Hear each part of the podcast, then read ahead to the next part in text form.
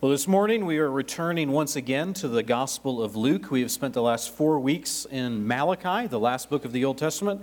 And much of Malachi we saw was pointing towards and looking forward to Jesus and the appearance of John the Baptist. And so, to, as a reminder of where we've been, it's been a little bit since we've been in Luke, or if you're visiting to catch you up, we've already covered most of the first four chapters of Luke. Jesus has already been miraculously born of the Virgin, he's been baptized by John the Baptist, and he's just finished resisting the temptations of Satan in the wilderness. But now Jesus emerges out of this temptation in power and to begin his public ministry. And so, for these next several weeks, we will look at these first instances of Jesus' ministry. And every single one of these acts shows us something significant about the mission of Jesus. But the first story, the one we will see this morning, is Jesus appearing to his hometown. But instead of a wonderful homecoming, it actually ends with a crowd trying to kill him and throw him off a cliff. And the story is not just about how these people don't appreciate Jesus. Instead, the story is trying to tell us something significant about the gospel. And it tells us who the gospel is for. And so, when I started this series, you may remember I said that I believe the message of the Gospel of Luke is that Jesus is the promised king who came to preach and enact his kingdom, which is for all people, through his life, his death, resurrection, and ascension. And so today we will see how Jesus begins to enact this kingdom for all, and we will see that he is opposed rather violently. And so we will um, begin, if you would turn to Luke chapter 4 in your Bibles, we will start in verse 14 and go um, all the way to 40. And I am going to read all of it all at once before I begin um, to really dive into it. This is kind of our, our normal habit. And I do this um, because we value God's word highly here. And the reason that we gather is not to hear me talk, but it is to hear what God has in His word. Um, and so, if you would, if you are able, um, if you would stand for the reading of God's word in Luke chapter 4, starting in verse 14. And Jesus returned in the power of the Spirit to Galilee, and a report about him went out throughout all the surrounding country. And he taught in their synagogues, being glorified by all. And when he came to Nazareth, where he had been brought up, as was his custom, he went to the synagogue on the Sabbath day, and he stood up to read. And the scroll of the prophet Isaiah was given to him.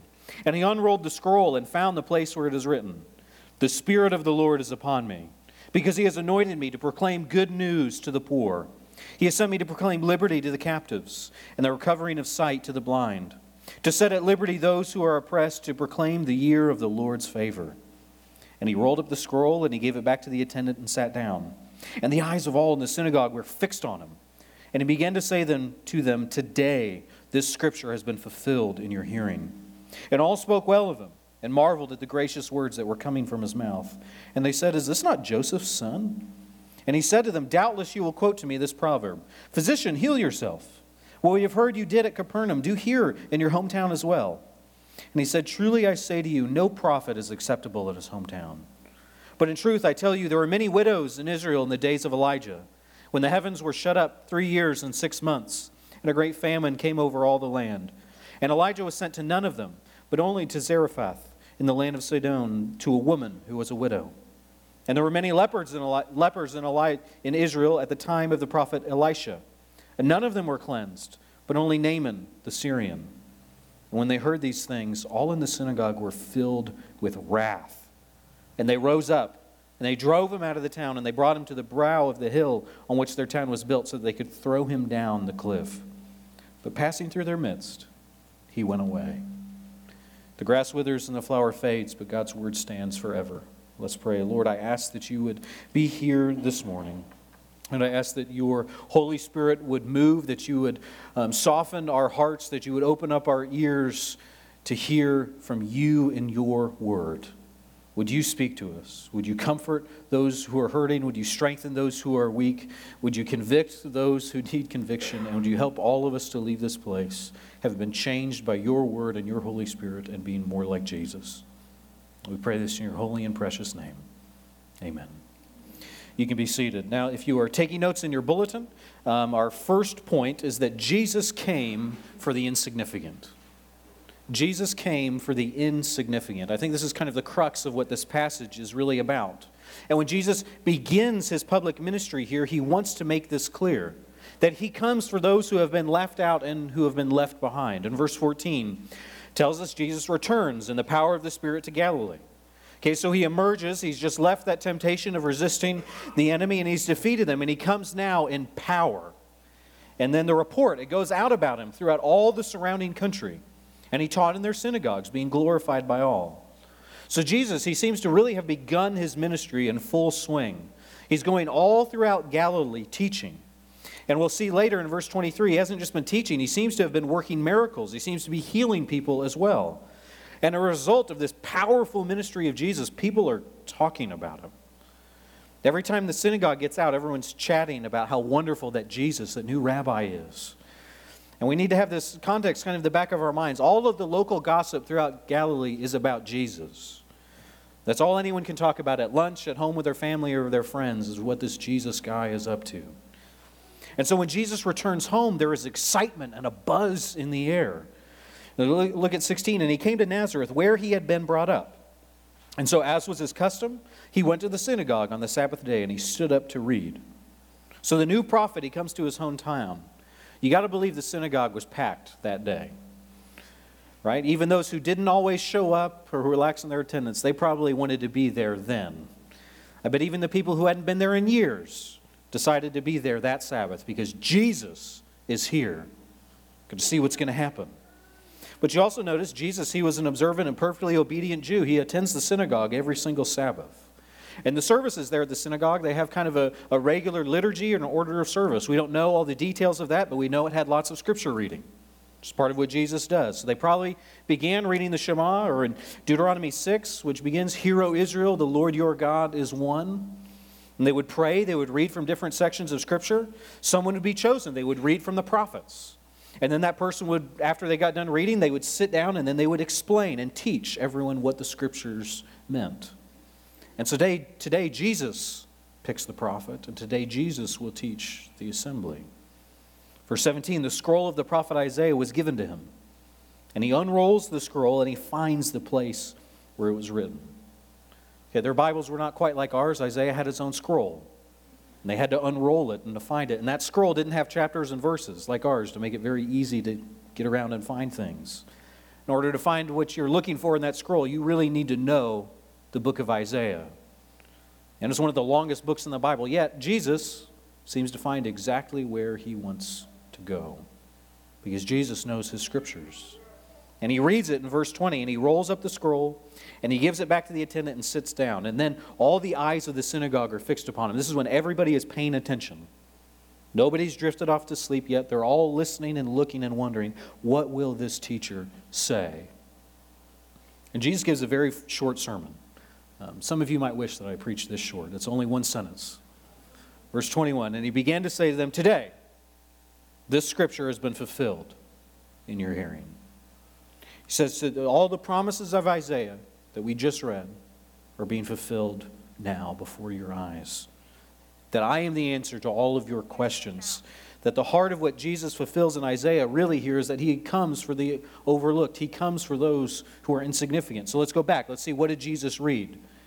In verse 18, the Spirit of the Lord is upon me, because he has anointed me to proclaim good news to the poor. And we know Jesus does have the Spirit of the Lord upon him because Jesus is the Spirit of God incarnate. He is God himself. And he was anointed at his baptism and filled with the Holy Spirit as the Son of God. And he comes to proclaim the good news of the gospel. But look to who he proclaims it. He says, to the poor. Jesus has come for the beggar on the side of the road, the person most of us might try to avoid making eye contact with. But Jesus comes to them. He comes to all who are poor in spirit. He comes to those who are spiritually broken and who know that they are lost. And he says, He has sent me to proclaim liberty to the captives. Jesus comes to set free those prisoners of war, those who have been taken captive by sin, those who are dead in their sins and their trespasses, who cannot escape their addictions no matter how hard they try. Jesus comes to bring liberty and freedom. And the recovering of the sight to the blind. Jesus comes to help the blind see. As we go throughout Luke, we will see many instances of Jesus healing the blind. But he will not just heal people from their physical blindness, he will help people recover their spiritual sight that they lost. And he will open the eyes of their heart that they might finally get to see God. He will set at liberty all those who are oppressed, and his freedom will come to all who are oppressed. Now, oppressed can be a bit of a buzzword these days, but biblically it means anyone who's being crushed by the powerful, which would be most of Israel, who's being oppressed by the Roman dictators. And Jesus comes to bring freedom to them, but he's also bringing freedom to those who are spiritually oppressed, those who are being crushed by demons and the power of sin. Jesus comes to bring true liberty to those who need it. And he says, I come to proclaim the year of the Lord's favor. Now, this is referring to a very specific year. The context of these verses, which is all coming from Isaiah 61, um, over and over, the freedom and the liberty helps us see this. This can't be any other year than the year of Jubilee. We just talked about the year of Jubilee when we discussed the fourth commandment on Wednesday night. It's the year every seventh round of seven years, all of the captives get set free. Every slave is released, all bondage is cast off, all debts are forgiven. And Jesus says, This year is here because I'm here. Jesus tells them that He is here for everyone who's been overlooked or who feels insignificant, and He brings blessings beyond their wildest dreams because it's the year of Jesus and Jubilee. Verse 22 all, all spoke well of Him, and they marveled at the gracious words coming from His mouth, and they said, Is this not Joseph's son? I don't think this is words of doubt. They're blown away, they're overjoyed. They realize the graciousness of God. He hasn't just come for the most important and righteous people, He comes for the insignificant. And this has always been the wonder and the glory of the gospel. And we'll see this over and over through Jesus' ministry. He'll let women be his disciples, something no other rabbi would do. He will hold little babies, even when his disciples want him to hobnob with people who are a little more significant or can at least understand what he's saying. Jesus will eat and drink with prostitutes and tax collectors. He will touch the leper and the unclean. Everyone who feels far away and overlooked will be sought out by Jesus because he came for anyone who feels or that the world deems insignificant. In this focus of Christianity, it's always bewildered the world. The philosophers of Rome never understood it. They didn't know why Christians would care about these overlooked people. One such philosopher during the third century, his name was um, Celsus, and he said that Christians as he was insulting them, said Christians want to make converts of the foolish, low individuals, persons devoid of perception, and slaves and women and children. To which we reply, Amen. Because all are welcome at the table of Jesus. And this is what Jesus wanted to make clear at the beginning of his ministry that he came for those nobody wanted. He came for those who were in need. He came for you, and he came for me. He came for all of us.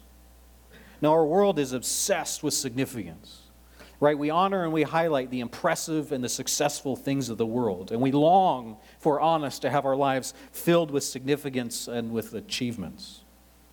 Maybe you're here this morning and you don't feel very significant. Maybe you look at your life and there isn't really anything that would impress a crowd. I want you to, to hear this passage and read it. Hear this sermon from Jesus. Know that Jesus came for you. He didn't come for the most important people in Israel. He came for the poor, the blind, the oppressed, and the captive. And he came for the insignificant.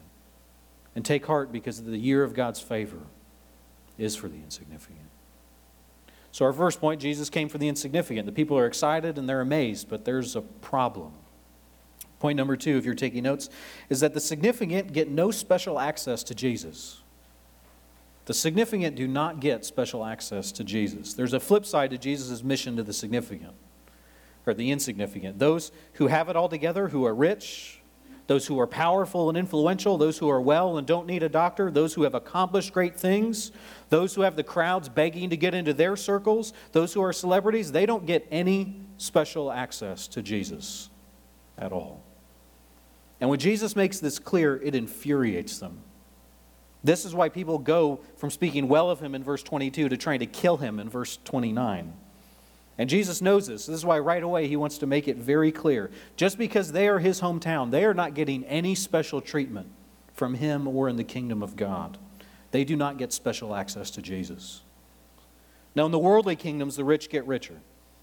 Right? It's the good old boys club. It's about who you know and if you're known. But the kingdom of God, The kingdom of Jesus is utterly unlike the kingdoms of this world. God, Jesus' kingdom doesn't give VIP status to the rich. The celebrities and the powerful don't get special one on one time with God, while those who are not that important get whisked off the line to go somewhere else. Jesus doesn't heal those who have enough money, he heals often the nobodies and the forgotten. Verse 23, he tells them, You know, doubtless you will quote to me this proverb Physician, heal yourself. Well, we have heard you did at Capernaum. Do here in your hometown as well. So you see Jesus reads their minds. He knows exactly what they're going to say. In the proverb, physician, heal yourself, what this means is he's saying, hey, right, a doctor should use their own skills on their own body. If they know how to make other people well and they're not well, they should know how to make themselves well. What they're saying is, Jesus, do for us what we know you've been doing for other people. They want the hometown to get some of these blessings. Now, the theologian Justo Gonzalez, he gave a great illustration that helped um, to make this really clear for me what's happening, so I wanted to adapt it a little bit. He said, This is really like a hometown athlete who finally makes it big. Okay, so picture somebody who grows up in Norman. They finish high school and they're a top rated football recruit, so they decide to go play for the Sooners. They win a championship, they get a Heisman, and they get drafted number one in the NFL. They go have a really successful couple years, and so now their rookie contract's up, and they get a, the biggest contract ever, millions upon millions of dollars. And to top it off, you know, they're devoted Christian. They come from a good family. They've been talking about how much they want to donate to charities and to give back to the community. So they show up back in Norman, and they're going to have a massive press conference, and everyone wants to be there to hear what they're going to do. Right, so the kids are out of school to go. The news stations all show up, and everyone wants to know what is he going to say? What are they going to do? They know the announcement's going to be the start of this charitable foundation. They're going to announce it right there at their hometown. The day comes, everyone's there. They get up on stage and they start to announce all the money they're going to give away. They're going to give tens of millions of dollars away to universities. And the crowd's cheering, everyone's excited until they say, and the school I'm donating to is the University of Texas in Austin. and then they say, and you know, and Norman is not going to get a single dime of my money, but I'm going to give some other millions to a school down in Stillwater. Okay, how well do you think that's going to go over? Okay, I would like that, but I know many of you would not. Okay, how quickly is that crowd going to turn from joy and excitement to boos and anger? This is basically what Jesus does. He shows up at his hometown having blessed and healed and taught, and he tells them, You guys aren't getting any special treatment at all. You don't have any special access to me. It's radical, it's insulting, and it is spiritually significant. This is Jesus making it clear he is not like the other rabbis. He's not like any other celebrity or any other religious teacher. When people know someone famous, right, they think, oh, well, I know them. This is giving me special access to them. They might think, I can come in and I can get something from this person now. So they tell you, hey, if you ever win the lottery, don't tell anyone because everyone from your hometown is going to show up with their needs and want access to you. Well, Nazareth feels like they have won the lottery. Okay, Jesus, he needs to stop this traveling ministry thing and set up shop here in Nazareth. This is really going to help the economy of our town. This is going to help our businesses. Man, maybe the synagogue is going to start getting better attendance if Jesus is here every week. I'm willing to bet people in Nazareth had all sorts of plans for Jesus. Or at the very least, they wanted to show and to be entertained by him. But Jesus tells them no. And then he gives them two biblical stories. He reminds them of this fact. The first story he tells them is the story of Elijah and a widow. Verse 25 But in truth, I tell you, there were many widows in Israel in the days of Elijah. When the heavens were shut up three years and six months, and a great famine came over all the land. So for three years and six days, there's no rain. In that day and age, that would be devastating. They're not able to, to irrigate and take care of the land as well as we are now. That's three years of no harvests, or they were able to harvest, I doubt they got much. Three years of the farmers losing everything. Three years of ranchers slowly losing their cattle because they couldn't water them or they kept having to eat them. Three years of shepherds slowly eating all of their sheep. Thousands of people would have starved to death. And those who were poor would have been hit the hardest because they wouldn't have savings. Widows would have been the most vulnerable. They have no income, they have no job, they have no family to support them. They're all alone. And Jesus says there were many widows in Israel in the day of Elijah. There's tens of thousands of widows. There were probably new widows every day. But Elijah didn't help all of them. There's only one that God sends Elijah to. Verse 26 And Elijah was sent to none of them, but to Zarephath in the land of Sidon, to a woman who was a widow. You may wonder, where is Sidon located in Israel? Well, the answer is it's not in Israel, it's a Canaanite city. Sidon was actually um, Canaan's firstborn son. And the Canaanites are one of Israel's oldest enemies. So, as tens of thousands of Israelites are dying, God sends the prophet Elijah over to Sidon. You can read about the story in 1 Kings 17. God actually commands Elijah to go there. And God finds the widow as she's about to make a last meal for her and her son, and then they're going to die. But God works a miracle, and their flour and their oil, it doesn't run out until the famine is over. And even when the woman's son dies from a sickness later, Elijah goes back and brings him back to life. And this Canaanite woman expresses her faith in the God of Israel, who has blessed her. And then Jesus reminds them of another story, this time from the prophet Elisha. There were many lepers in Israel in the time of the prophet Elisha, and none of them were cleansed, none of them were healed, but only Naaman, the Syrian. You can read about this story in 2 Kings chapter 5. Right, leprosy, it's an infectious disease. There's lepers all throughout Israel. And as they're lepers, they don't get to worship in the temple. They can't participate in Israel's life. And yet Elisha only heals one of them. He heals a Syrian. He doesn't heal an Israelite. And in the story, you'll see that the king of Israel actually doesn't have any faith in God to heal, while the Syrian Naaman does. Elisha tells Naaman to wash in the dirty Jordan River, and even though Naaman struggles with his doubt, he does. And because of his faith and his obedience, God heals him. So, what do these stories have in common? Well, I mean, we have two incredible prophets, two miracles, but they are both worked for Gentiles, not Israel. They're both worked for insignificant and overlooked people in the Jews' eyes. And even though they're given strange requests, these Gentiles obey and have faith, while the Israels, Israelites are ignored and don't. Jesus tells in these stories is the reason why they will see no miracles. It's not Jesus forgetting about where he came from. It's not Jesus being ungrateful. There is deep spiritual significance to what Jesus does. He is trying to teach Nazareth and Israel and us today there are no VIPs in the kingdom of God. The kingdom of God is not the old boys club, there's no nepotism here. You can't get inside based on who you know or who you, your parents were. There's no special access to Jesus. And there's no special access to Jesus because everyone can come to him. But the only way to get to Jesus is by faith. Faith alone is the only door, it's the only ticket into the kingdom of God. Right, I'm actually I'm a second generation preacher. Okay, three out of four of my grandparents are very faithful believers. I can trace some of my family back to the Anabaptists, right, in the 16th century. Okay, none of that gives me any extra credit with Jesus whatsoever. I still, as an individual, had to decide to put my faith in Jesus. I couldn't just pull out my family tree and say, No, I think I deserve to come in. Because the only way into the kingdom of God is faith. You can't buy your way into the kingdom with your heritage. Can't buy your way into the kingdom with money and influence. You can't buy your way into the kingdom with works. Even if you were born today as a Christian family in Nazareth, even if you grew up and you got to play in Jerusalem and walk around where Jesus walked, it wouldn't give you any special access to Jesus. You still need to have faith. This is what Nazareth needed to understand. The kingdom's not for the well connected, it is for the poor in spirit. It is for the Gentiles and the insignificant, and it is for anyone who comes, but you got to come by faith and faith alone. Point number three, if you're taking notes, is we see that Jesus' is coming is opposed. Jesus' coming is opposed. Right from the beginning of Jesus' ministry, there is opposition. It doesn't just happen in Jerusalem before Calvary, it happens now day one. Okay, this is the first Sunday of Lent, right? It's the time of the Christian calendar. We start to begin to prepare ourselves for Easter.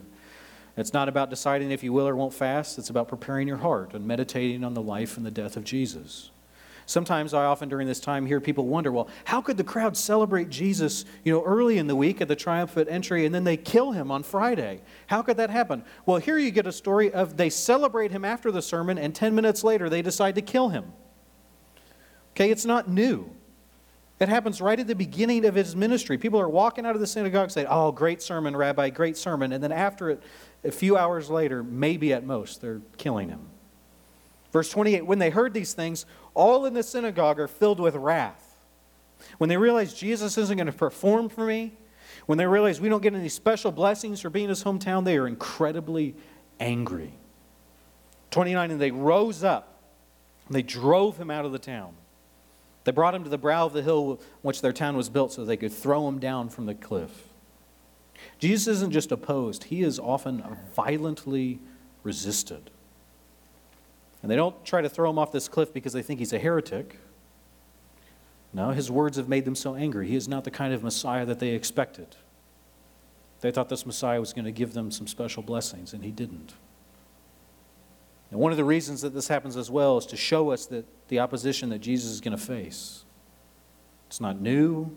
It's not a later invention. Right away at the beginning, people oppose Jesus. There are scholars who will try to tell you and talk about Jesus as if he was just a really nice moral teacher. He was just very kind to everyone and told us to love one another. Maybe they'll tell you, well, he's just opposed because later he messed with the Romans and he, you know, they, he angered them. Or Jesus was just pushing for justice and a new kingdom, and that's what angered people. But what we see here is like Jesus was, and he always has been, opposed. From his very first sermon, people did not want to hear what Jesus had to say. Because the message of the kingdom, it is offensive. It's not new. It's not because our world has gotten so evil today. Wherever the gospel is truly preached, there is opposition. It will make people angry and it may even tear communities apart.